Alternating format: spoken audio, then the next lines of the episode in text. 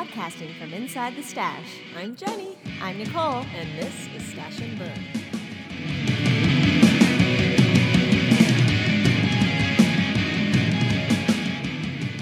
Hello. Hello! Hey, Jenny. We're it- back before months have passed. Uh, we have been on some yarny adventures that we wanted to share before, like while it was all still really fresh in our minds. Um, Yeah, so last weekend we took a trip up to Napa to do a cool colors dyeing workshop that was hosted by Brooke and what's Brooke's last name again? Brooke Sinnes, Brooke Sinnes and Kira K. uh, Kira Dulaney, who's Kira K. it's okay. Oh my god, I don't know anyone's last name. Uh, Sorry, guys. Not required. But anyway, It was amazing. it was totally awesome. Like I um I was trying to describe it to people who don't have anything to do with yarn or any of these processes, and they they were very supportive, but it was really kind of hard to convey how cool, How it, cool was. it was. It really was amazing. Yeah, I mean, they had really set it up um, to be a success no matter what. I mean, Right. Brooke had prepped all the fiber and the yarn. You know, she prepped all the yarn and she had pre dyed um, different shades of indigo so that we could get more different colors by dipping in other shades And other dyes. So we had these various indigo dyed and natural dye, nat- Yeah. just natural yarn that was then dipped in weld, which is my new obsession. Weld is um, a green leafy plant that, when extracted for dye, is literally like that highlighter yellow that we've been obsessed with. Like this comes from nature. The reason there's an acid dye that dyes fluorescent yellow is because someone discovered that in nature already. I it was astonishing to me. Um, and then marigold, which is Jenny's- Yeah, she just made a tea. We strained the tea and then dipped the yarn in, and it made the most beautiful golden yellow color. And then like saffrony. off some greens, and then we they I think um, they ground up the cochineal for us and like kind of mixed it into like a concentrate, and then we dipped the indigo yarn into the cochineal bath, which made all sorts of different purples. Um, and so, yeah, it was, it was, I just felt it was so peaceful. We were Mhm. outside, it wasn't too hot. I felt kind of like a mad scientist. well, and I last summer had done some dyeing, and not of yarn. I'm a little nervous about dyeing yarn, um, in part because if it goes wrong, like if you felt that yarn, like it's all lost, right? Like, right.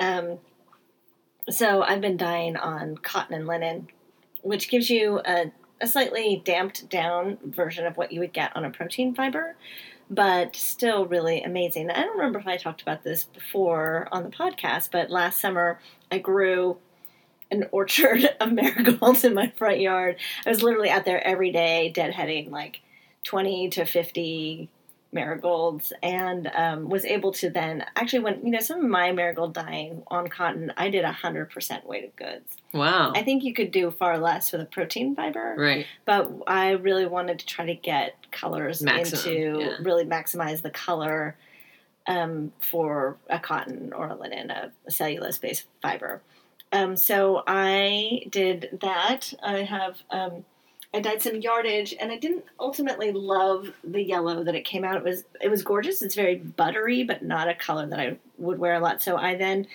did an iron dip and got a really lovely taupe. It might seem like wow, you dyed something a natural color. it looks very much like something that you might be able to get out of growing it this color Right. but it it was a neat experiment to see like what how chemistry like literally it's like a chemical process Well, plus, it. like you, you went from white to yellow to taupe.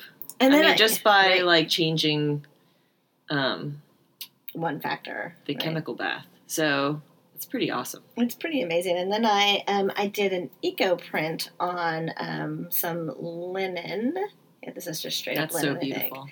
and um, I took marigolds and smashed them into the fiber. So I would put the marigold. Actually, you can see in places like here's where the you can see a place where it's the not the flower but the The stem. the stem part, yeah. and um, I wrapped it around. I believe um, Used a PVC pipe hmm and crushed it, sort of like just the flowers were really crushed down if you just roll them into the fabric, hmm and um, it left it the a pattern. And some you can see. And then did you like soak it in? Then you then boil it basically for, Okay. for a number of hours. I let it kind of sit in hot water over a course of time. Um, I did not take any notes on it, so I could not replicate this. But I think, um, I, not exactly, but I'm sure we could get a similar process going. And you can really see the outlines of the blossoms of the flowers. And then here's some where I just took petals and scattered them I think that's pretty cool. You can actually see the veins of the petals, and these are like here. hmm These are fresh flowers that I did this with. Um, and I harvested a lot from last year, so I have a, a big jar. And I tried to plant from seed this year and just uh, did not have the competency for that.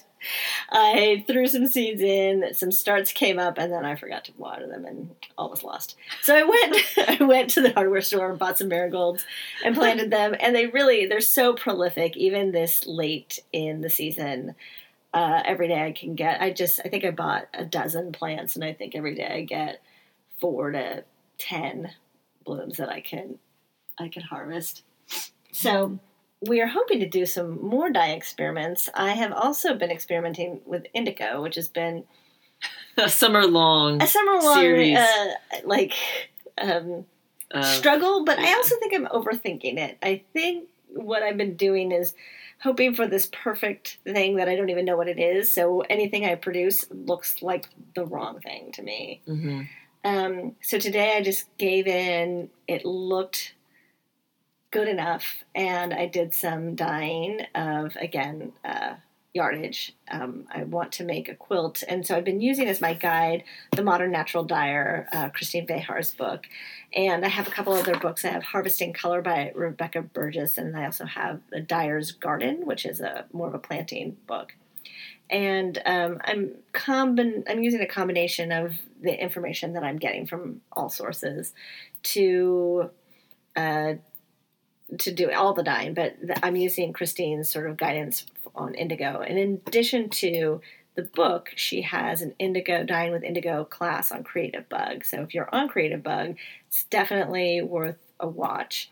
Um, the information, the the method she gives on the Creative Bug class differs somewhat from what's in the book. Um, so it's worth trying both. Maybe I was following the book and then I watched the class. I was like, wait a minute, she says to add lye instead of um, soda well, ash. Well, Brooke was doing an indigo dyeing workshop the following day after our workshop, so she had all these different indigo vats already going, and you know she had like the fructose one Mhm. and the the other fructose one. there were like three different ones. There were three different ones, and there's Um, I know there's one that you can do um, by starting it with henna. Yeah, so there's a lot of different ways I think to get to a similar result. Well, and I was at Dharma Trading Company in San Rafael and asked them because they sell these indigo dyeing kits. hmm And I asked what the difference was, and they basically said it's just they use a different set of chemicals than the chemicals I was using. hmm So she said, I don't think it's going to give you a different result. Like she kind of was saying, keep trying with what you have. I feel better about my results from today than I have like all summer. And I think part of it was the confidence I got from looking at, like literally like looking at Brooke's vats and think- thinking, oh, wait, that's not that different from what I'm doing. It was And like a giant garbage Oh pail God, that full of that. And then she has these um, stainless steel pots. Cauldrons. I mean, literally, they're cauldrons. Yeah. I don't know what they are, like 60 gallons or something. I don't know. but they're amazing. I was a, a little envious. My little, like, what is mine probably holds like five gallons. I thought, oh, this is a big pot. No, it is not a big pot. Yeah. Um, it was very inspiring when you walk away from this workshop with 14 skeins of yarn. Or in my case. Oh, or, yes. Or in Jenny's case, more. So, Jenny, why don't you tell us, tell us about you? Well, at the very end, you know, it's kind of uh, a free for all of looking at Brooke's yarn that she's already dyed. so um, we were talking about what we were going to make with all of our different mini skeins of yarn, and I had all these ideas, and I was going to make like a, you know, syncopated brioche kind of wrap thing, and then I was like, no, but these quantities are really enough to make a sweater.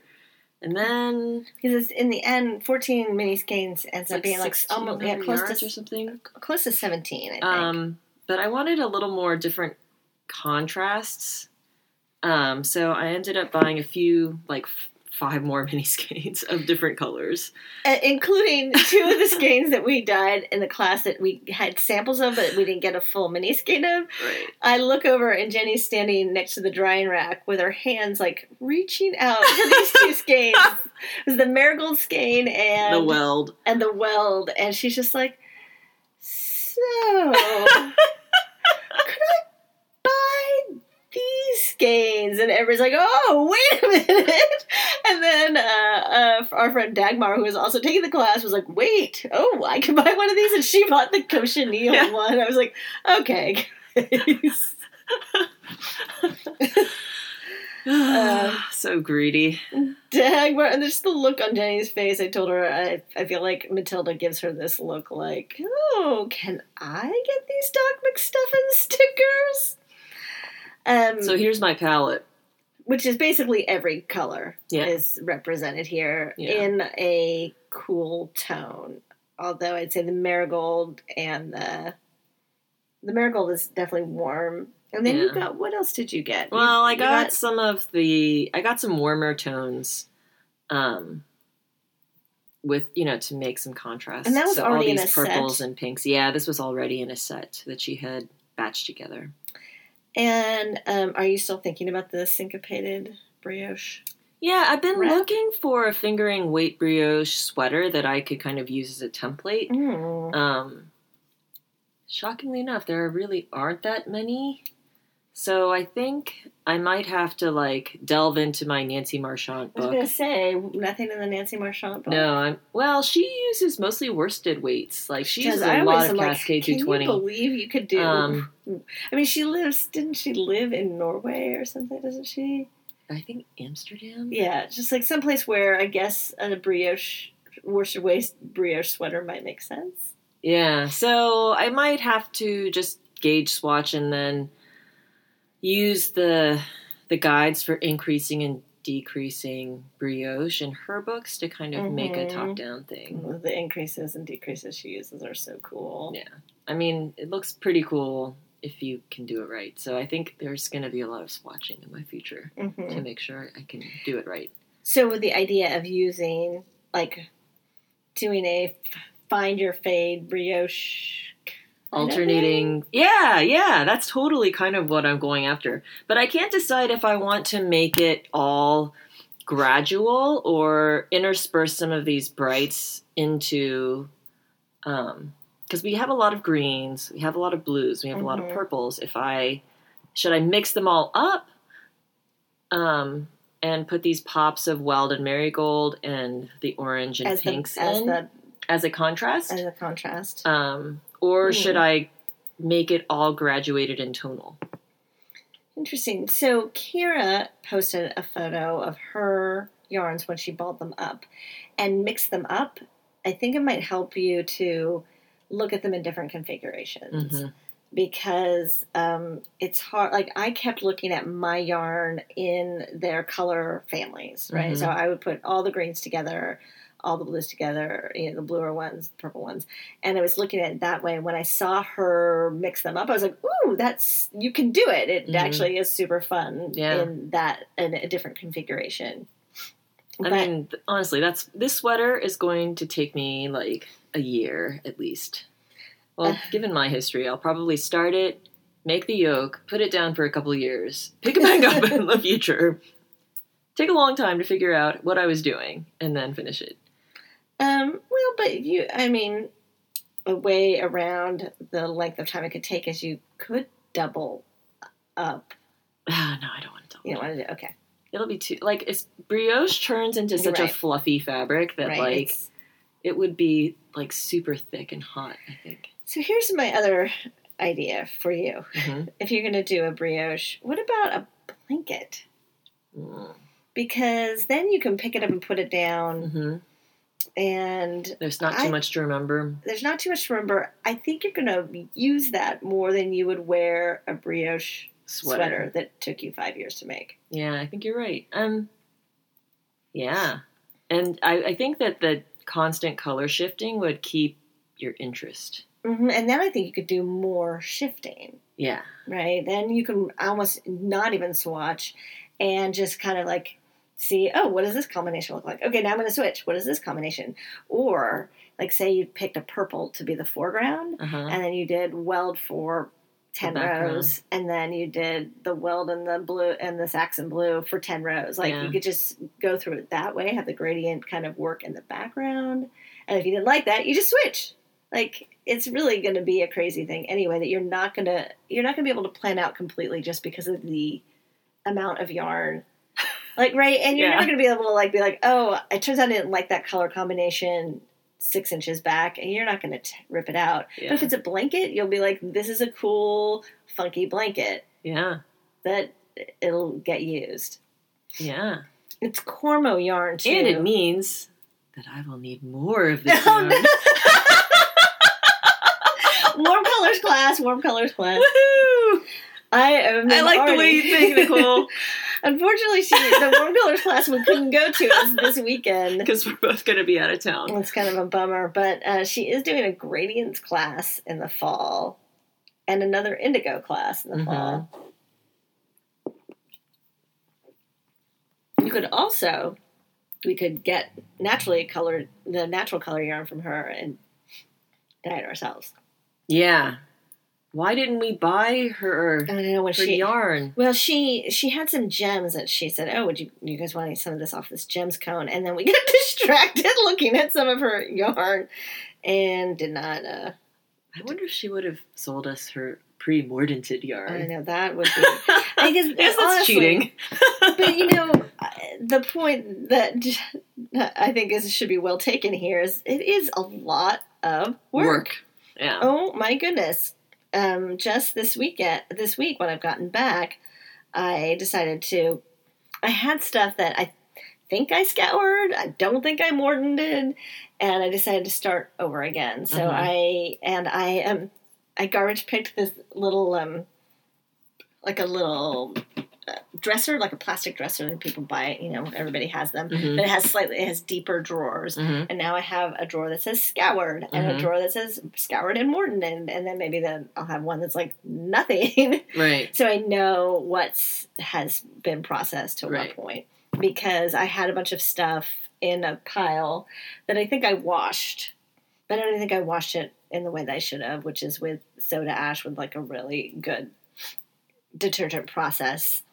Um, for an extended period of time. So I did a big scour where I discovered my washing machine has a soak mode and it agitates for maybe three minutes and then lets it soak. And then so I just kept kind of rewinding it for the agitation. And then I put it on a long cycle so it washed for about an hour in hot water. And I did a, low water setting and added water from my kettle. So I boiled some, you know, heated up some water and added it to the washing machine to really scour it. So I think I did it right this time. And then I mordant uh, it mordanted. That is a hard word to say. A little bit at a time because part of mordanting is to let it kind of float free in the water and not have to fight for water space. Mm-hmm. So I Mhm. only I only and you need a lot of mordant and I didn't have very much. So I went to the pickling store because of course there's a pickling store in my neighborhood. That took over the yarn store, right? No, it's a No. few doors down. Okay. I was like, it took over the gelato store, I think. um, what what became of Article Pract? What's in there now? uh, um, men's uh, American denim store, Standard and Mm, Strange. is- Okay. I don't know if they came over from San Francisco or not, but um, they used to be in Temescal Alley, and now they're out on Telegraph. But no, I went to the pickling store and bought alum to mordant with because it's something we use in pickling. Um, and when I showed, I called to see if they had it. And they're like, yes. And when I showed up to buy it, the one's like, so what are you going to use this for? And she immediately understood like how it would be useful more than I understood. I was like, oh, clearly the chemistry of pickling has some sort of relationship to the chemistry of dyeing. Um, I can't remember what she said, but I was like, yes, that's exactly what it's supposed to do. um, so um, I'm excited. Um, as I us- as I got last summer about dyeing, I think part of what was so appealing about Brooke's whole setup was she has this space behind her house that's permanently set up that way. Um, I don't think I can take over any more any of the space in our garage. I really feel like that belongs to John and Adrian. So, um, what I have been doing is sort of pulling everything out into my backyard and setting up a sun umbrella. And I think that's just for the time being because I'm not going to ever do this on a production level. Um, because I saw how much work it, it really is. Like when we had she has extra washing machines and, and like, then you know when we had 14 times 3 we had 42 skeins that we were soaking in these big vats not the 60 gallon one but maybe like a 20 gallon vat or a 30 gallon one they were heavy like you lift Yeah. those out and they're filled with water and it's like half of the water comes up with it yeah, and Brooke was saying, she's like, I'm so strong now. I'm Like my back muscles are really strong, my arms are really strong, um, and you can really see that it is a lot of work. I, I said to Jenny at the time, like I would never think now, like I would never complain about a twenty nine dollar skein of yarn just because it seems rude. Mhm. But like now, I really understand like why it's worth the twenty nine dollars. Like yeah, um, when you see all of the the care and the prep that goes into it because it's not just like going out and immediately being like woohoo and changing colors of things like when I've done acid dyeing it's a little bit of work at the beginning you do t- do some prepping but just it's not quite to that level right. And so if you're doing it on a production scale like it's kind of a bummer she can't buy it pre-mordanted and pre-scoured for her right, Right. Um, that would make But she easier. also gets the yarn spun to her specifications from the mill, so Mhm. it's nice to have that kind of control over the. Absolutely, and it's a great. This Cormo base is fantastic. Um, Have you used it? Is this it? This is it. So I've already started using a little bit of the yarn. I okay. So this this episode should be called "Eating My Pearls" or something, because last episode I was like, I don't wear shawls, and these big shawls, I don't even know they're asymmetrical. How do you wear them? And what am I? What was like the next thing I did? I decided to Cast on a shawl. cast on a giant shawl. um, so this is um, it was a mystery shawl by Lisa Hannes, and um, We've had a sale recently. had a sale recently, and I discovered this. Maybe that's why it was in the top of like Hot Now. Her stuff was, and this is called the the title of the pattern now is Take It All, and it is uh, one main color with eight contrast colors.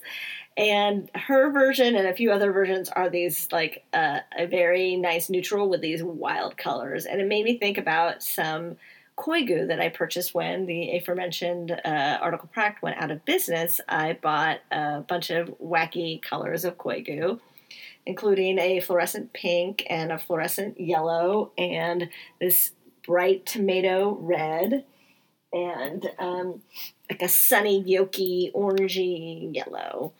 Um, so I had those four colors. I also had this gray that is um, plucky, um, primo fingering.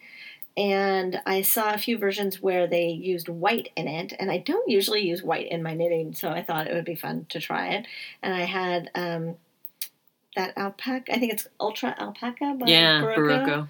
that's uh 50-50 alpaca wool so um but then i wanted these other i it needed a couple other colors that because you need eight contrast colors and i had five that i really liked and I went out to look for unicorn tails. Uh, I went to Verb and looked at the unicorn tails. Didn't have very many, and I literally while I was there, I was like, "Wait a minute! Next weekend, Jenny and I are taking that dye class. Maybe I'll get some colors out of that dye class." And lo and behold, I did. Ta-da! So I have this great blue. This is the straight up Saxon blue. Saxon blue that we got a skein of. And then um, I am going to use, I think, uh, Saxon blue and weld combination, which is this nice bright green. and I'm going to use one of the purples, but I don't know which one. And, you know, There's four different. there's four different purples. There's a logwood, and then there are three that were made with cochineal. And I think it's definitely going to be one of the cochineal ones. It's either going to be the lightest cochineal, the lightest one, or the me- medium one. So I, I don't have it right with me, but I will.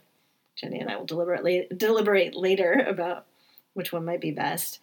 Um, but I'm excited to be able to use something directly in there, and I'm going to have yarn left over. These don't take very. It's probably going to use like 50 yards, so I'll still have a lot of the skein left. So I don't know what my ultimate Maybe plan you can brioche along with me. I don't see that happening. I don't know why. I didn't know. Like, I like the look of. bri- Maybe I need to try brioche and see, like, if it's uh, if I get addicted to it. The two color brioche effect is really cool, I have to say. Um, yeah. Uh, in that buy one, get one sale, Mhm. um, I got the Fallen Cloud shawl, which it has Mm. cables and lace. Um, and it's the asymmetrical triangle. But it's hard, you know, you don't often find shawls with cables, cable Yes. detailing, so I thought that was unique. And what is it uh, asked to be knit in? What is the Um, uh, pattern written for? It is written for a worsted. Mm. 600 yards of a worsted. Hmm. Um, and I have two skeins of um, Tanis Fiber Arts and a speckled what? um, DK weight, which I think would work because it doesn't have to be this big. Um, and then I got the same Take It All shawl, Mhm. and I got Silver Leaf, which is garter stitch with some eyelets and a lace leaf pattern on one side. Mhm. So I am a sucker. and then another brioche shawl variation. Um, oh, I like and this one has a syncopated brioche, Mhm. so you kind of get to have both, um, you know, colors featured on the same side. What is what? Uh, how is that knit? Like, what's the? I think it's the kind of the same construction where it's a double increase on one. Well, it's like an increase every row on one side and a decrease every other row on the other side. Mm-hmm. um, to create an asymmetrical triangle. So I'm wondering if you could do use that as a base for a blanket. Hmm. I don't know how that would work exactly. You know, I might just go straight up rectangle for for the blanket Mhm. because the increasing and decreasing on the edges of my shawl that I'm making right now, the flyaway twist, um, they it just it doesn't look it looks a little messy. Mm, okay, yeah, Um, you showed me that. Yeah, so I think I would just like to do a selvage stitch on the edge and um, make it a little neater looking. Yeah. I am. I also bought from her the. I think it was her newest pattern called Liquid Gold, Yeah, that's Uh, pretty. and I think uh, I, it's a band. It's shown bandana style, so I was already thinking about joining it and making Mhm. it into a cowl.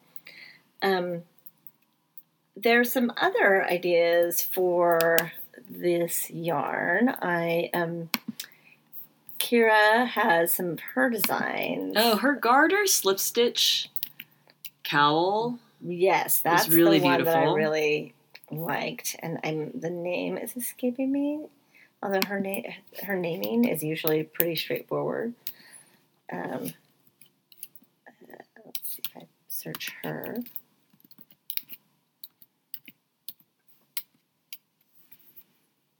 Yeah, but that is another way to kind of bring different yarns to the forefront.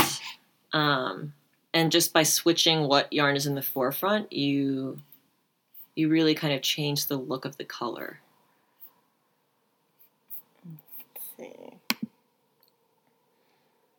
It's interesting because I recently bought a shawl. Is it this one? Is that it? Gridwork, Gridwork. cowl. So it, it uses, uh, yeah, it uses just a slip stitch. Um, So it's And just gar- column of stockinette with garter in between garter stripes.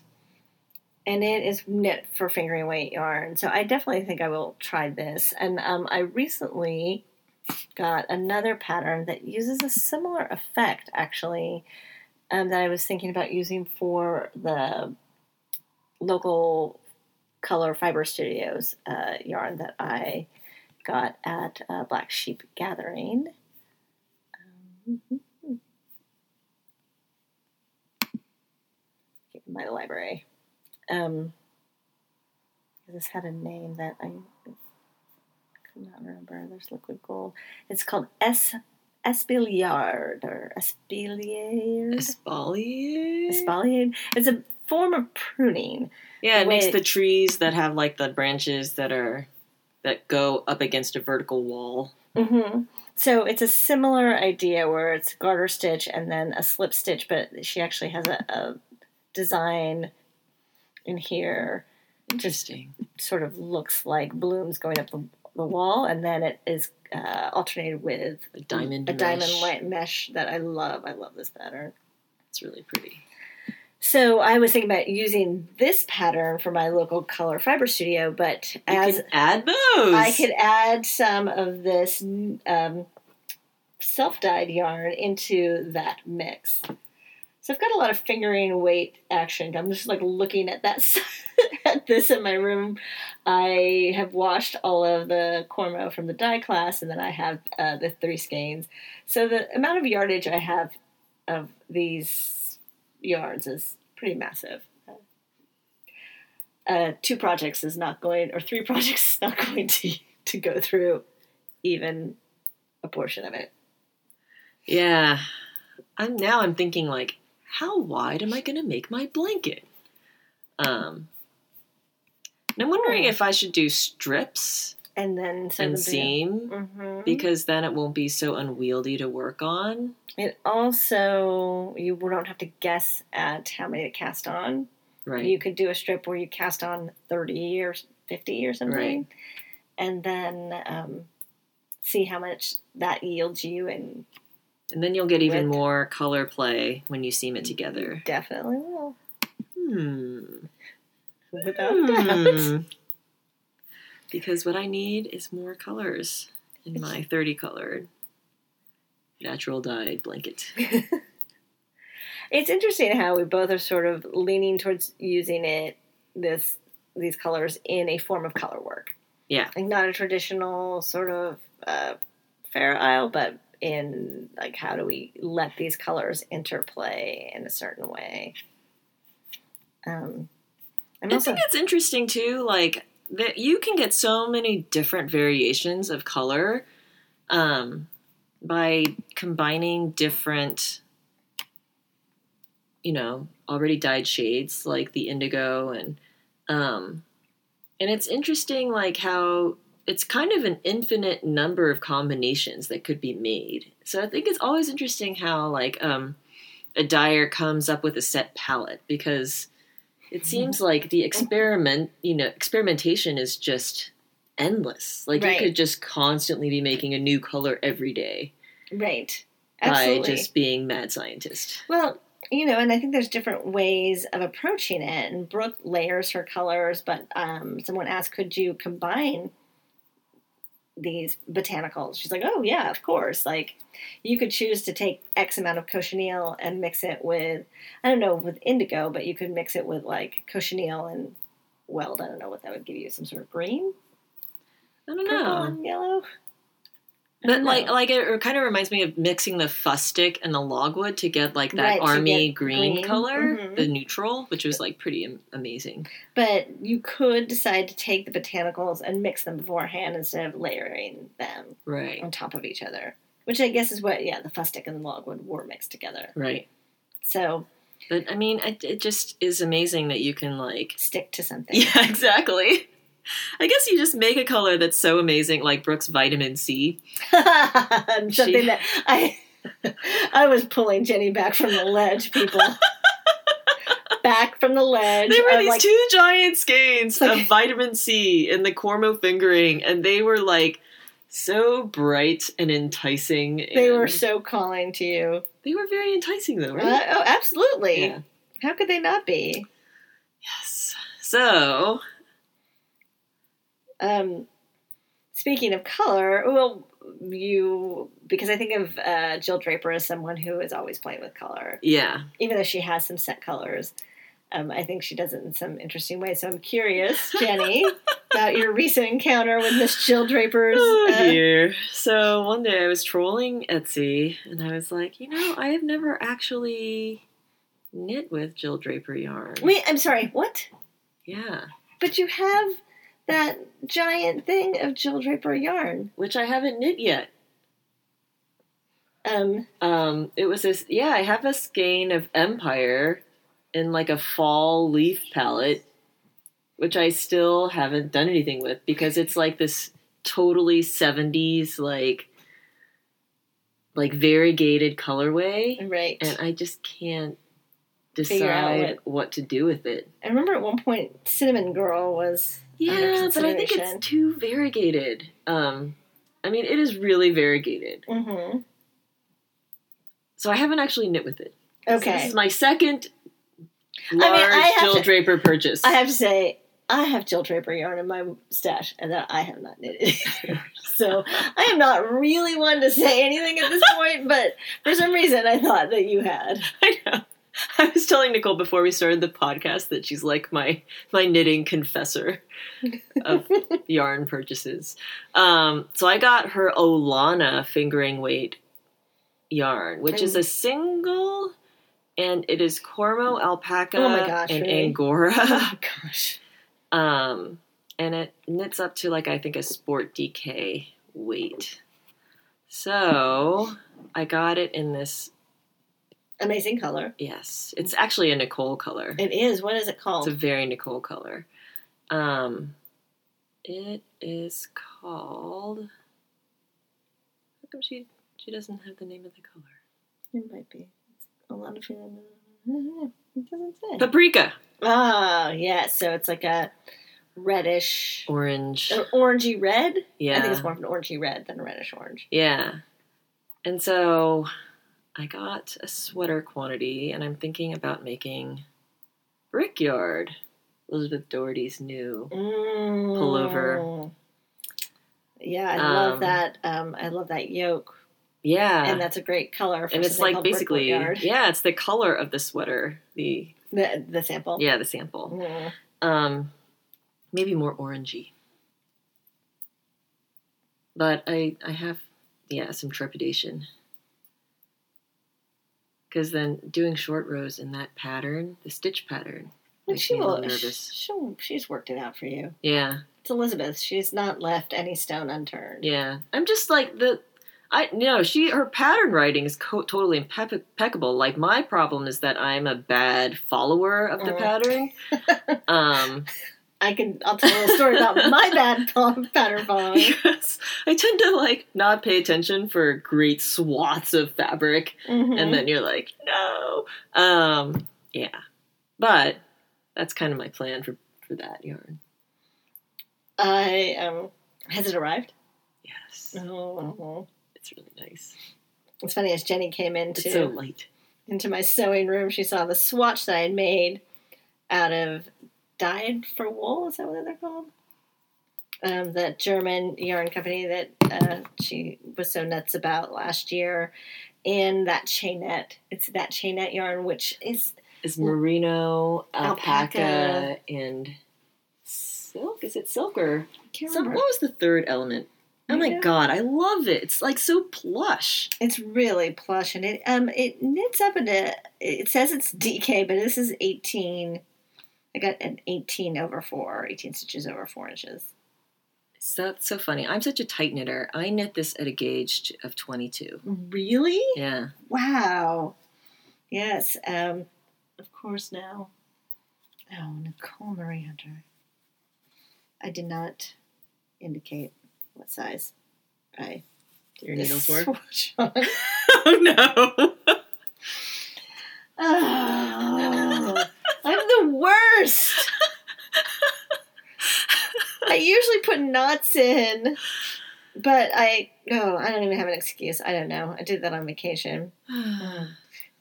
but it was nice to knit with, huh? Yeah, sixes or sevens. Um, but as far as uh, forgetting how to follow a pattern, I was knitting on this Take It All shawl, and I did the first part, which is the, the gar- these garter stripes. And for whatever reason, I just went to so I don't know. I went ahead in the pattern and just like knit another section. So it's supposed to the second section's supposed to be some sort of mesh lace, and I did this uh, eyelet uh, pattern instead, which is in the pattern, but it's section four, not section three or section. I don't remember what section it was supposed to be. The pattern is quite long, and it's awesome because she both wrote out and charted everything. But it means that the pattern itself is. I mean, if you don't count page one or page 15, it's 13 pages long. So I think I just was like, this is what's next. And I started knitting. But as a result, that means I've been changing up the stitch patterns entirely. Like I am using what, for now, what is in the pattern, but I'm not doing them in the order which they were written. And I actually think I'm going to do a second eyelet section Mm-hmm. But I'm gonna do it uh, something with like a three eyelets together, like what? Mm. that's called like a paw Like print. cat's eye. yeah, cat's eye or Yeah. something that looks. And I think I'm gonna do that in the green yarn, so it looks maybe like a little Or do you mean like um clustered together so it's a cat's paw? yes, cat's Yes. paw. Okay. Yeah, where they're like little three Yeah, together, make a little triangle. Um, so there'll be a little more openness to it, but still have the feeling of the of the eyelet Yeah. section. So there'll be a little bit of a solid sense to it. So I love um, that yellow mesh. Oh, thanks. I think it's going to be neat with the blue mesh. So I took a vote on uh, Instagram, and blue won overwhelmingly as the next color. There were a couple other suggestions. Uh, one, a couple people said red. I think one person suggested green, but everybody else was like blue, blue, no question, blue. um, I had thought I was going to do this tomato orange Mhm. next, but I didn't. The orange and the pink need to be a, a little further away from each other Right. they're too samey to be kind of that close. I think they need to be maybe the next one. Yeah, I really like the use of the white and the gray Oh, thank to you. I kind was, of break up the color. I was a little nervous about using white. It's like for me a little bit like using garter stitch. You're like, well, shouldn't I do something more exciting than More fancy. Do I really want to eat vanilla ice cream? Like Vanilla ice cream is delicious. I know, but you know, sometimes you think, ah, they had Bay Laurel. Maybe I should have Bay Laurel. That's a very specific joke about Bay Laurel ice cream, which you can get a mere half mile from my house, not far from the pickling store. Yes, you've just entered an episode of Portlandia. Um, so um, I also have this skein of yarn that I took out that is nutso. Let's blow this popsicle stand. And. I bought this a couple of years ago from CJ Knit. Um, and because This Jack- is insanity. is total insanity, right? Just, what did you describe it for the people? It is. Well, there's no primary color to this very primary variegated skein of yarn. So Mhm. it has red, yellow, purple, pink, green, blue, orange, white. and white. So um, I don't think I said this, but Dagmar is going to use her skein, mini skeins, to make a confetti sweater. Ooh, are this be- confetti? Could that go into a confetti sweater? If so, what would be the neutral to balance that out? Hmm. Because, well, here, this gray, now we have a gray. This is a pretty dark gray. Feels too. I don't know. I don't know. Maybe a, like a lighter heathery gray? Maybe. What about, I mean, this is, oh, I know, I tried it with this, uh, Uh, the taupe? the taupe, but I don't think it works. No. I think black you need be, something to kind of like tone it down. It, To like suck the color out of it. What would be the color vampire for this sweater?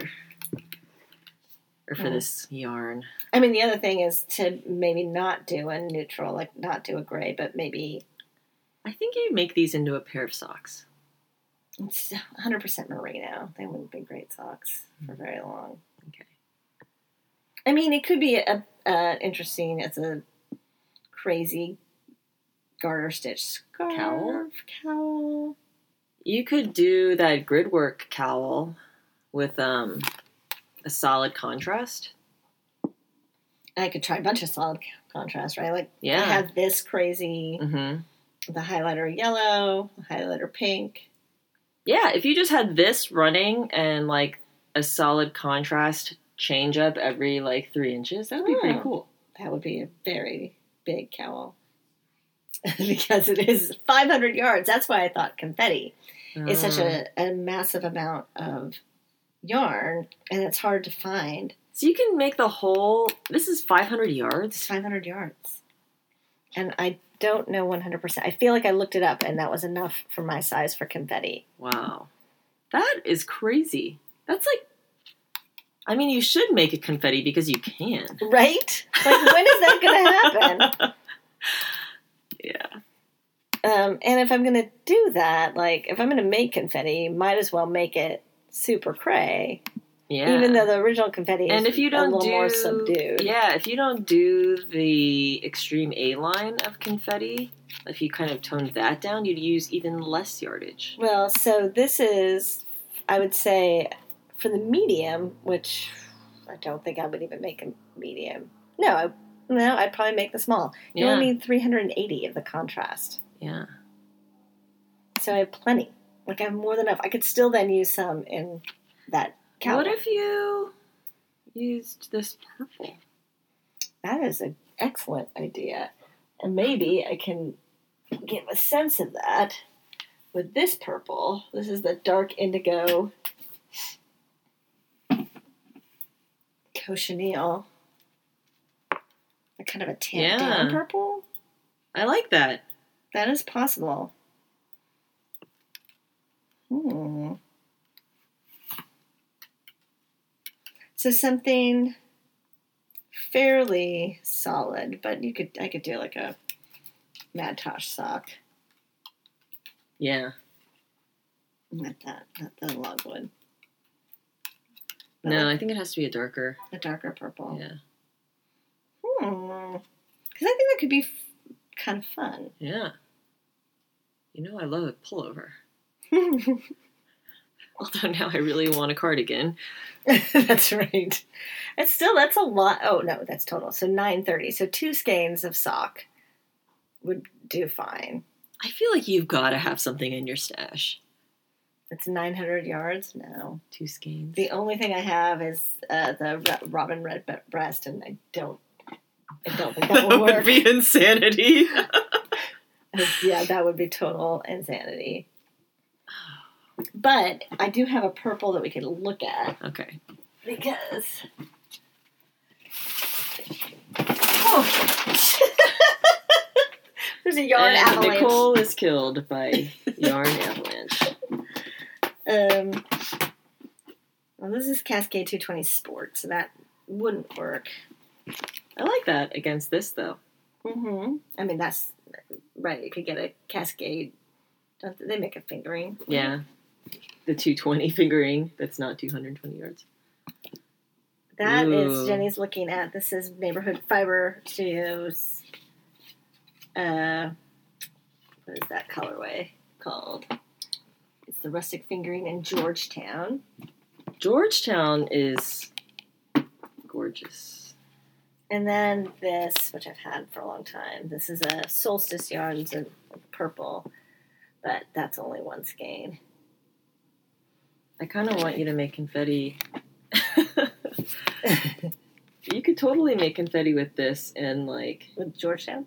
something else. Uh, It's pretty. Look at this. Jenny's doing all these uh, color combinations. This is the Georgetown with, uh, this is Brooke's yarn that I now know was dyed with weld, right? Like, Yeah. I look at that, I'm like, oh, I know you. You're weld. I don't know what this is. This is another one of Brooke's yarns.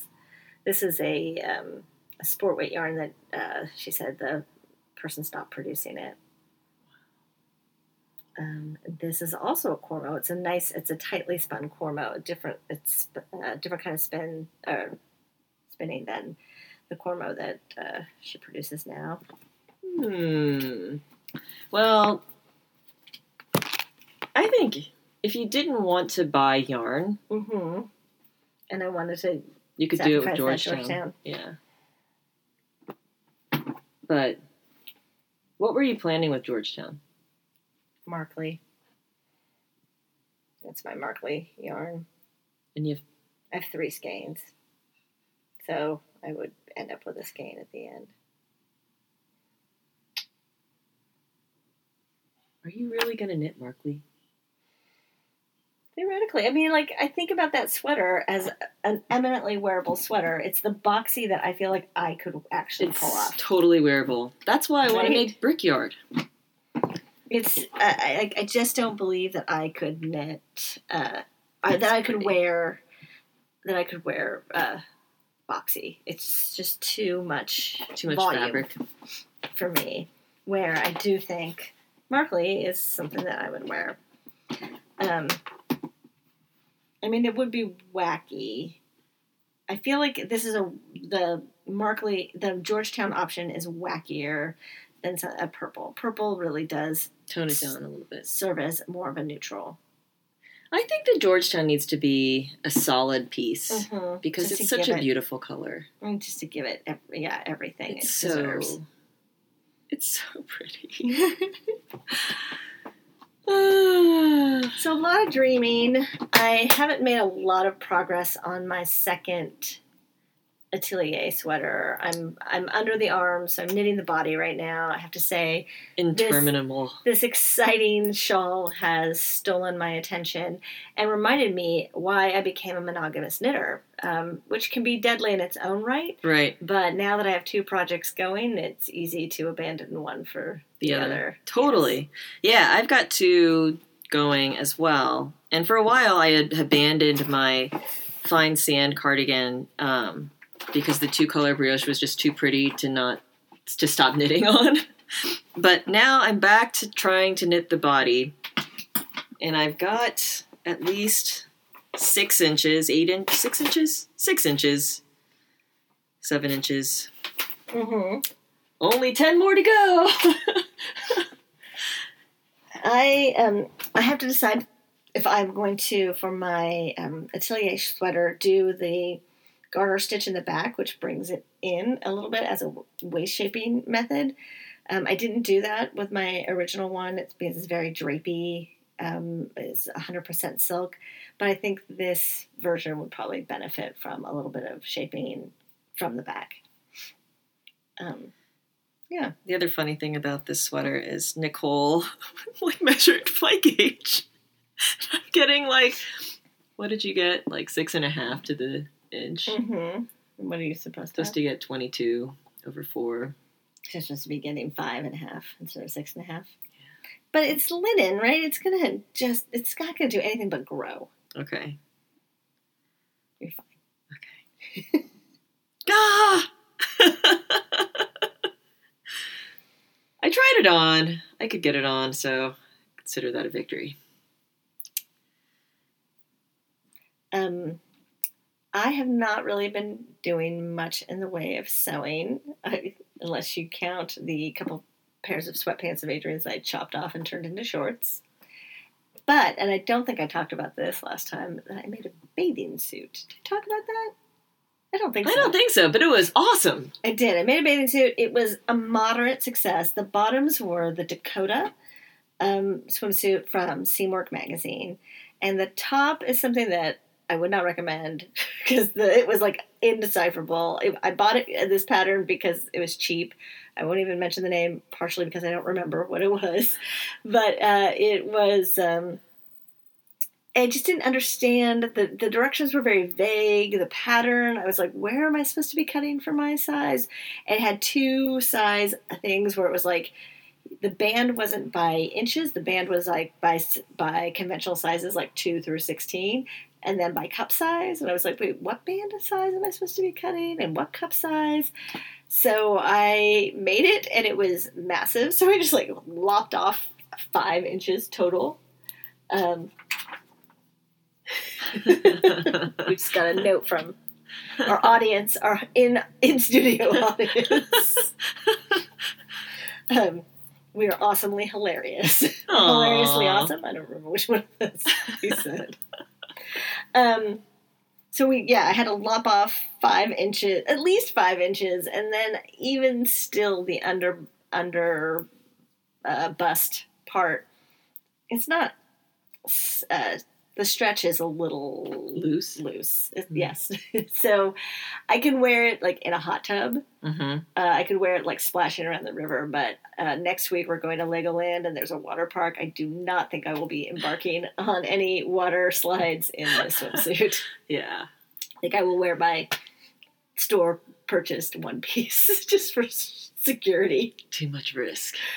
Uh, but it was really gratifying. It was crazy. It's like again, And you used the like this like Day of the Dead fabric, which was awesome. So it, yeah, it's sugar skulls that I thought, um, I thought, oh, I, I'm just gonna make a top out of that because I don't want it to stretch over my bottom half. And then I was like, oh, screw it, and I uh, made it, and it, it looked it looked good. It looks super cute. It's lined. Uh, I used power mesh to line it.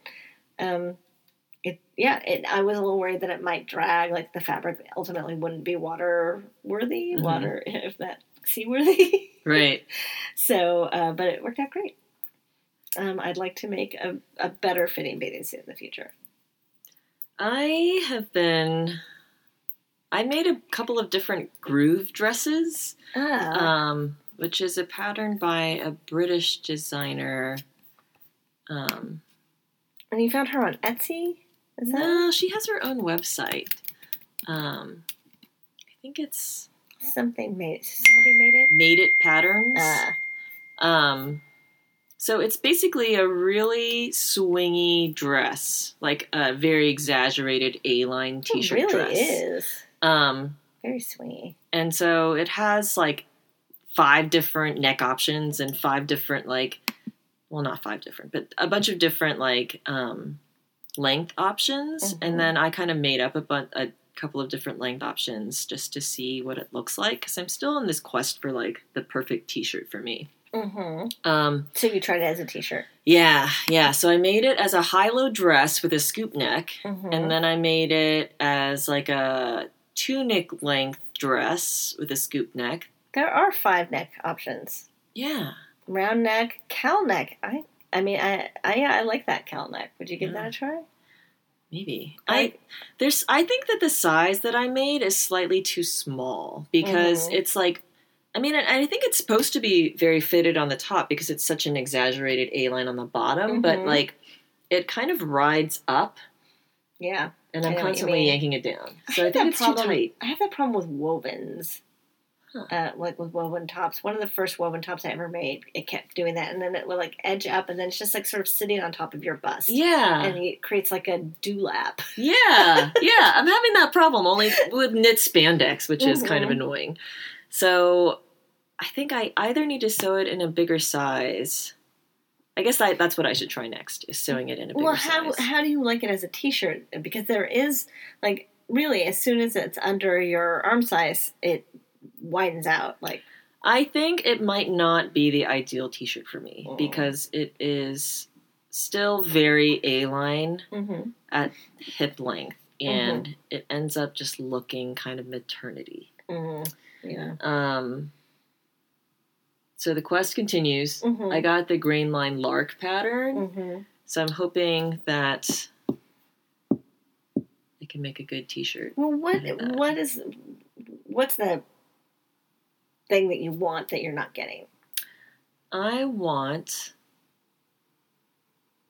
I just want a good T-shirt, But what is that like? like a scoop neck Mhm. option for short sleeves or long sleeves Mhm. that is like body skimming but not tight. hmm I know people really recommend the deer and doe plantain pattern, which is a free pattern. Uh huh. I don't know if you've given that a try I have not. because that um, a, a number of people really like. I think that's Maggie's go-to T-shirt. Okay. Um, I don't really have a great go-to T-shirt. I there's one that I've liked that's um, a free pattern, but it's in one size. I don't know if you could easily adjust it. Called um, uh, it's called like the scoop neck tee, and it was uh, the patterns by uh, top as a skirt, skirt as a I can't remember. What it is. it's just got a funny name. Um, and I really that's the one. Do you know that shirt of mine that has the tropical birds on it? It's bright Yeah. yellow Yeah.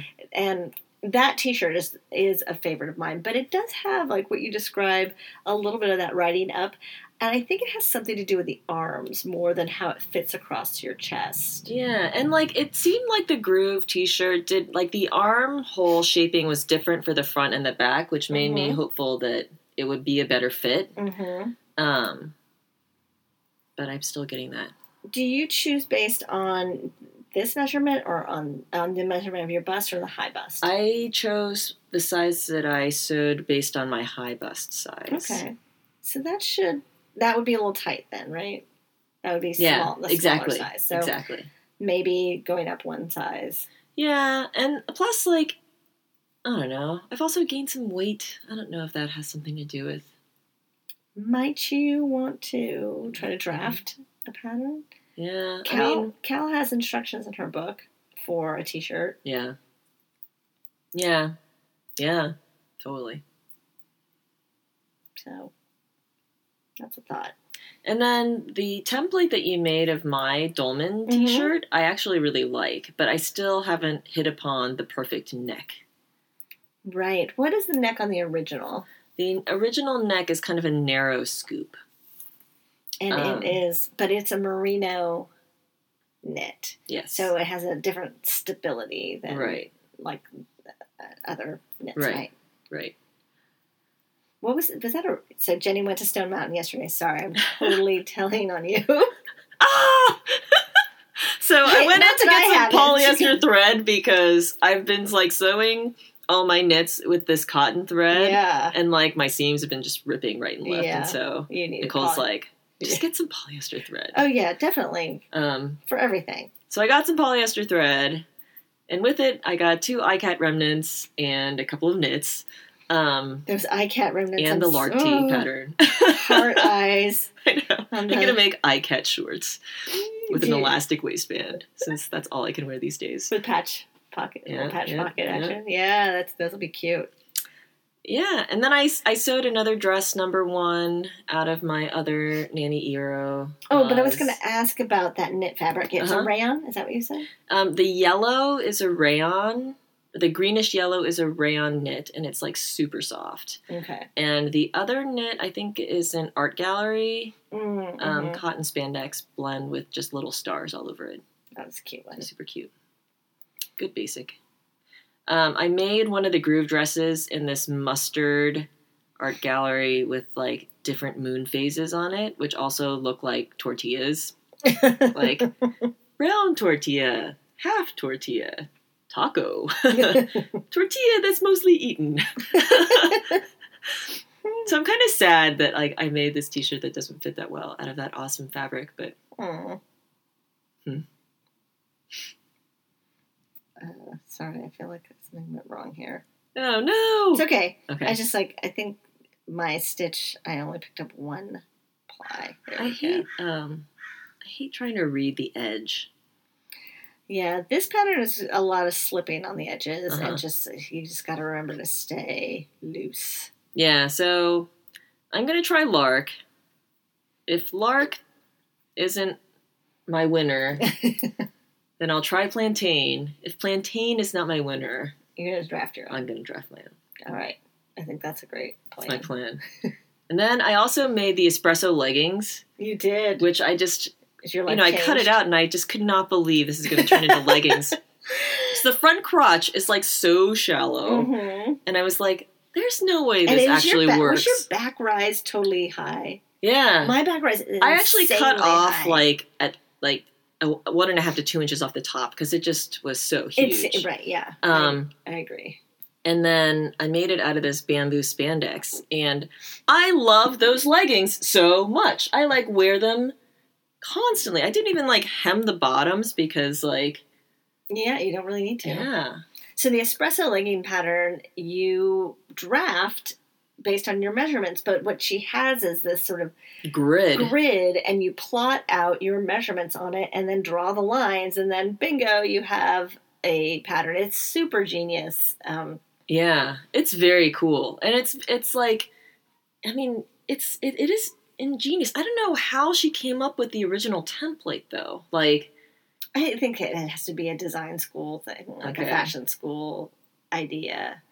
I heard um, Mee from Chicken Boots on um, the Stash podcast, and Mhm. she was talking about a dream she had. I think it was, yeah, it was Mee, a dream she had about creating patterns, like basically like a business where she would create blocks for you and then you would build your patterns out and i feel like that espresso pattern is the reverse of that it's like a template for a block that anybody can um, make for their body I just became friends with. Um, I just started not friends, but started following someone on Instagram, and I wish that it would put the people that you're following in order of how you Mhm, added add them. i know Um, instagram doesn't want you to know anything in chronological order they want to throw you into a different time space continuum But it was someone, a sewer from Portland, who's part of the sewy, like this curvy sewing collective, Mhm. and she is doing a Kickstarter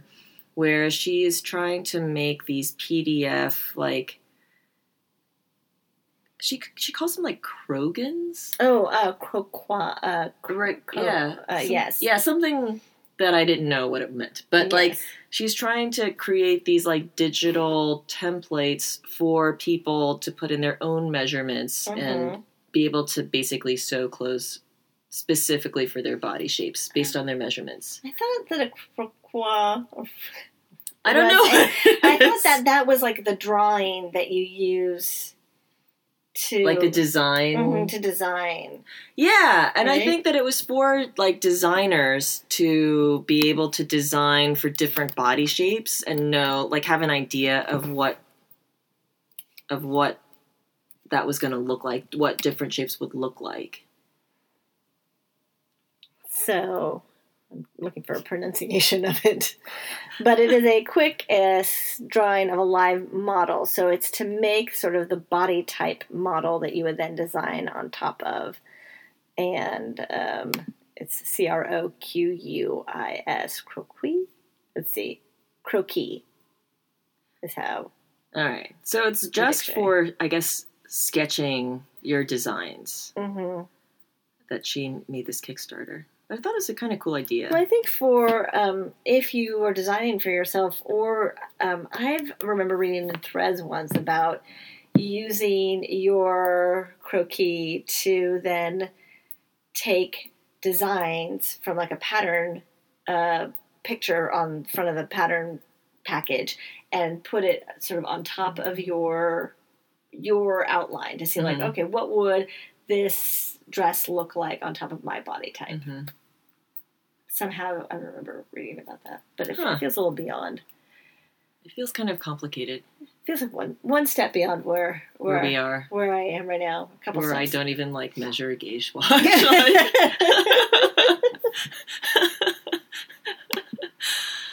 Um, yeah. all right, so that is where we are. Um, I have indigo all over my hands and Blue nails. blue nails. Yeah, oh, I do. I love that there's this picture in Kristine's book where her hands are just completely blue. I would kind of love that. I thought your neighbor's kid was going to come out blue. it was going. Yeah, I think it's just the one dip. Well, the problem was is that yesterday my neighbor's kid was in my backyard and that pot was empty, and so we were talking into it and hearing, the, listening to the echo. So I'm sure he's like, "Hey, I know what this is," and pulls it off. It's filled with indigo. His poor dad. Sorry. So, um, thanks for listening. Yes. And um, we are We'll be back at you. Yeah. Before too long. all right. Hopefully. Take care. Bye. Bye. Chub rub, the day is just heating up. So what? These boy shorts are inching